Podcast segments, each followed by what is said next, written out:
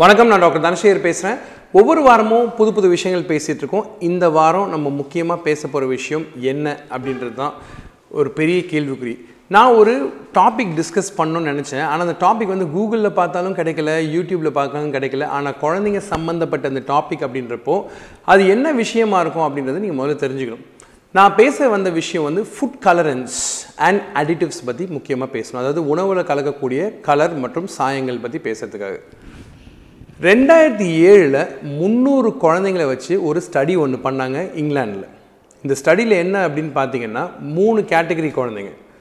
மூணுலேருந்து அஞ்சு வயசு எட்டுலேருந்து பத்து வயசு அதுக்கப்புறம் அதே குரூப்பில் இருக்கக்கூடிய குழந்தைங்க மூணாவது கேட்டகரியை பிரித்து அந்த மொத குரூப்புக்கும் ரெண்டாவது குரூப்புக்கும் குழந்தைங்களுக்கு உணவில் சேர்க்கக்கூடிய ஃப்ளேவரிங்கை ஆட் பண்ணி ஒரு ட்ரிங்க் கொடுத்தாங்க. மூணாவது குரூப்பில் அந்த மாதிரி எதுவுமே கொடுக்கல.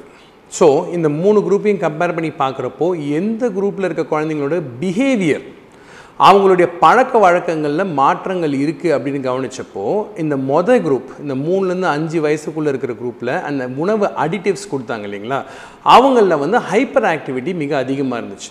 ஸோ நீங்கள் கேட்கலாம் எந்த உணவு சார் அடிட்டிவாக யூஸ் பண்ணுறாங்கன்னு பொதுவாகவே பார்த்தீங்கன்னா உணவில் இருக்கக்கூடிய அடி அடிட்டிவ்ஸில் வந்து நீங்கள் பேக்கெட்டோட பின்னாடி பார்த்தீங்கன்னா சோடியம் பென்சோயேட் அப்படின்ற ஒரு அடிட்டிவ் ஒன்று இருக்குது இந்த ஸ்டடியில் மூணுலேருந்து அஞ்சு வயசுக்குள்ளே நீங்கள் கவனிச்சிங்க அப்படின்னா சோடியம் பென்சோயேட் பயன்படுத்தின குரூப்பில் இருக்க குழந்தைங்க எல்லாருமே ரொம்ப துருதுருப்பாக ரொம்ப ஹைப்பர் ஆக்டிவாக இருந்திருக்காங்க எட்டுலேருந்து பை பத்து வயசுக்குள்ளே இருக்கக்கூடிய குரூப்பில் பார்த்தீங்கன்னா வேறு விதமான கலரன்ஸ் யூஸ் பண்ணியிருக்காங்க ஃப்ளேவரிங் யூஸ் பண்ணியிருக்காங்க ஒரு உதாரணத்துக்கு பார்த்தீங்கன்னா உங்கள் முன்னாடி இப்போ ஒரு பிஸ்கெட் பேக்கெட் இருக்குன்னு நினச்சி பாருங்களேன். அந்த பிஸ்கெட் பேக்கெட் நீங்கள் எடுங்க. அது சாக்லேட் பிஸ்கெட்டாக இருக்கலாம். அந்த பிஸ்கெட் நூறு கிராம் பேக்கெட்டாக இருந்தால் அதில் கிளியராக போட்டிருக்கோம். இதில் நாற்பது கிராம் சுகர் இருக்குது அந்த நாற்பது கிராம் சுகரில் வந்து இருபது கிராம் வந்து சாதாரண சர்க்கரை தான் இருக்கும். அது மட்டும் இல்லாமல் அதில் இருக்கக்கூடிய சில நம்பர்ஸ் நீங்கள் கவனமாக கவனிக்கணும்.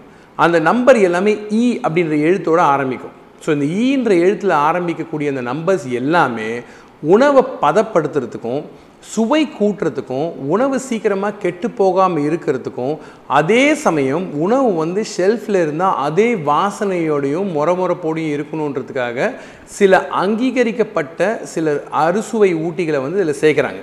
ஸோ இது எல்லாமே இந்த இ அப்படின்ற எழுத்தில் ஆரம்பிக்கும். ஸோ அதை நீங்கள் நல்லா கவனித்து பார்க்கலாம். E double three one E five hundred E five hundred ஐ இந்த மாதிரி இருக்கக்கூடிய பொருட்கள்லாம் என்ன பண்ணுன்னு பார்த்தீங்கன்னா உணவோட சுவையை கூட்டும்.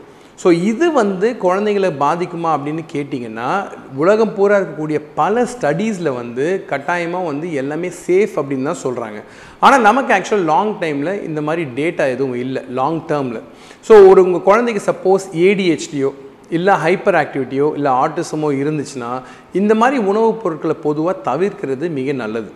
நான் ஏற்கனவே சொல்லியிருக்கிறேன் இந்த உணவில் வந்து இந்த e இ கலர்ஸ் மட்டும்தான் முக்கியமாக சோடியம் பென்சோயிட் மட்டும்தான் முக்கியமானு கேட்டிங்கன்னா இல்லை. இதில் வந்து முக்கியமாக நீங்கள் கவனிக்க வேண்டிய இன்னொரு விஷயம் உங்கள் குழந்தைய ஹைப்பர் ஆக்டிவாக ஆக்க போகிறது அதில் இருக்கக்கூடிய சர்க்கரையும் உப்போட அளவும் தான் அப்படின்றது தயவுசெய்து மறந்துடாதீங்க. இதில் எல்லாமே நீங்கள் இன்னொன்று விஷயம் தெரிஞ்சுக்கணும் என்னென்னா எந் இந்த உணவுகளை பொறுத்த வரைக்கும் எதுவுமே பதப்படுத்தாமல் செய்கிறது கிடையாது. ஸோ அதனால் வந்து நிறைய சகோதரிங்க வந்து வீட்டில் யூஸ் பண்ணக்கூடிய பிஸ்கெட்டை கொடுக்கலாமா? வீட்டில் பண்ணக்கூடிய ஒரு ஸ்நாக்ஸை கொடுக்கலாமா அப்படின்னு கேட்குற சமயத்தில் எல்லாமே நான் எல்லா சமயமே அதுக்கு ஆதரவு கரம் நீட்டி நான் எப்போவுமே தம்ஸ் அப் தான் கொடுத்துருக்கேன். ஸோ அதை மறக்க வேணாம்.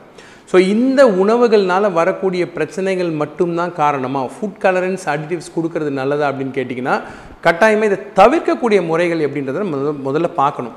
சின்ன குழந்தைங்க வச்சுருக்காங்க அப்படின்னீங்கன்னா நீங்கள் பிபிஏ ஃப்ரீ பாட்டில் வந்து கட்டாயமாக யூஸ் பண்ணுறது ரொம்ப ரொம்ப முக்கியம். அது மட்டும் இல்லாமல் பெரிய குழந்தைங்கள இருந்தாங்கன்னா நம்ம பழைய கால மெத்தடில் எப்படி உணவு சாப்பிட்டுட்டு இருக்கோம் அப்படின்னா நம்ம சாப்பிட்டுட்டு இருந்த முறைகள் சாதாரணமாக ஸ்டீல் தட்டி யூஸ் பண்ணுவோம். அதுதான் சிறந்தது. அதில் எந்த சந்தேகமும் இல்லை. வாழை இலை அல்லது வாழை மட்டை. இதெல்லாம் வந்து யூஸ் பண்ணிங்க? இல்லை கிளாஸ் தட்டு கிளாஸ் பவுல் யூஸ் பண்ணிங்கன்னா இதில் சேஃப்டி வந்து ஒன்றுமே பிரச்சனை இல்லை. நிறைய சமயம் என்ன பண்ணுறோம்னா பிளாஸ்டிக் பாத்திரங்களை பயன்படுத்தி உணவு அதில் வச்சு அதில் இருக்கக்கூடிய கெமிக்கல் கான்டாக்ட் மட்டும் இல்லாமல் அது சில சமயம் நம்ம மைக்ரோவேவ் பண்ணுறப்போ அந்த உஷ்ணத்துக்கு அதில் இருக்கக்கூடிய கெமிக்கல்ஸ் உணவோட கலக்கிறதுக்கான சாத்தியக்கூறுகள் அதிகமாக இருக்குது ஸோ இந்த சூழ்நிலையை தவிர்க்கணுன்றதுக்காக தான் இந்த வீடியோவை இன்றைக்கி நான் பதிவு பண்ணியிருக்கேன். ஸோ குழந்தைங்களோட ஆரோக்கியத்தை நீங்கள் மெயின்டைன் பண்ணணும்னு நினச்சிங்கன்னா முக்கியமாக ஃப்ரெஷ் ஃபுட்ஸ் கொடுக்கறது ரொம்ப முக்கியம். அசைவ உணவு கொடுத்தீங்கன்னா குழந்தைங்களுக்கு நாலு மணி நேரத்துக்குள்ளே அதை காலி பண்ணிவிடுங்க இல்லை தூக்கி எரிஞ்சிடுங்க வெளியே இருந்து கொடுக்கக்கூடிய உணவுகளில் நீங்கள் முக்கியமாக கவனிக்க வேண்டிய விஷயம் என்னைக்காச்சும் ஒரு நாள் கொடுக்கலாம் ஆனால் ரெகுலராக கொடுக்க வேண்டாம். ஸோ இந்த உணவு முறைகளை கட்டாயம் தயவுசெய்து பின்பற்றுங்க. உணவு கலரன்ஸ் அதாவது food colourants plus additives plus ஃப்ளேவரிங்னால behavioural மாற்றம் குழந்தைங்களோட பழக்க வழக்கங்கள் நடவடிக்கைகளில் மாற்றங்கள் வருது அப்படின்றது எந்த சந்தேகமும் கிடையாது. இதுக்கான அறிவியல் ஆதாரமும் உண்டு. ஸோ கொஞ்சம் கவனமாக உங்கள் குழந்தைய பார்த்துக்குங்க. இதுதான் நான் இன்றைக்கி வீடியோவில் பண்ண வேண்டிய முக்கியமான ஒரு பதிவு. தொடர்ந்து சேனலில் பாருங்கள் கமெண்ட் சப்ஸ்கிரிப்ஷன்ஸ் எழுதுங்க. அடுத்த முறை இன்னொரு வீடியோவோட இன்னொரு இன்ட்ரெஸ்டிங்கான ஒரு கான்செப்டோட கட்டாயம் உங்களை சந்திக்கிறேன். அதுவரை நன்றி கூறி விடைபெறுவது உங்கள் டாக்டர் தனசேகர்.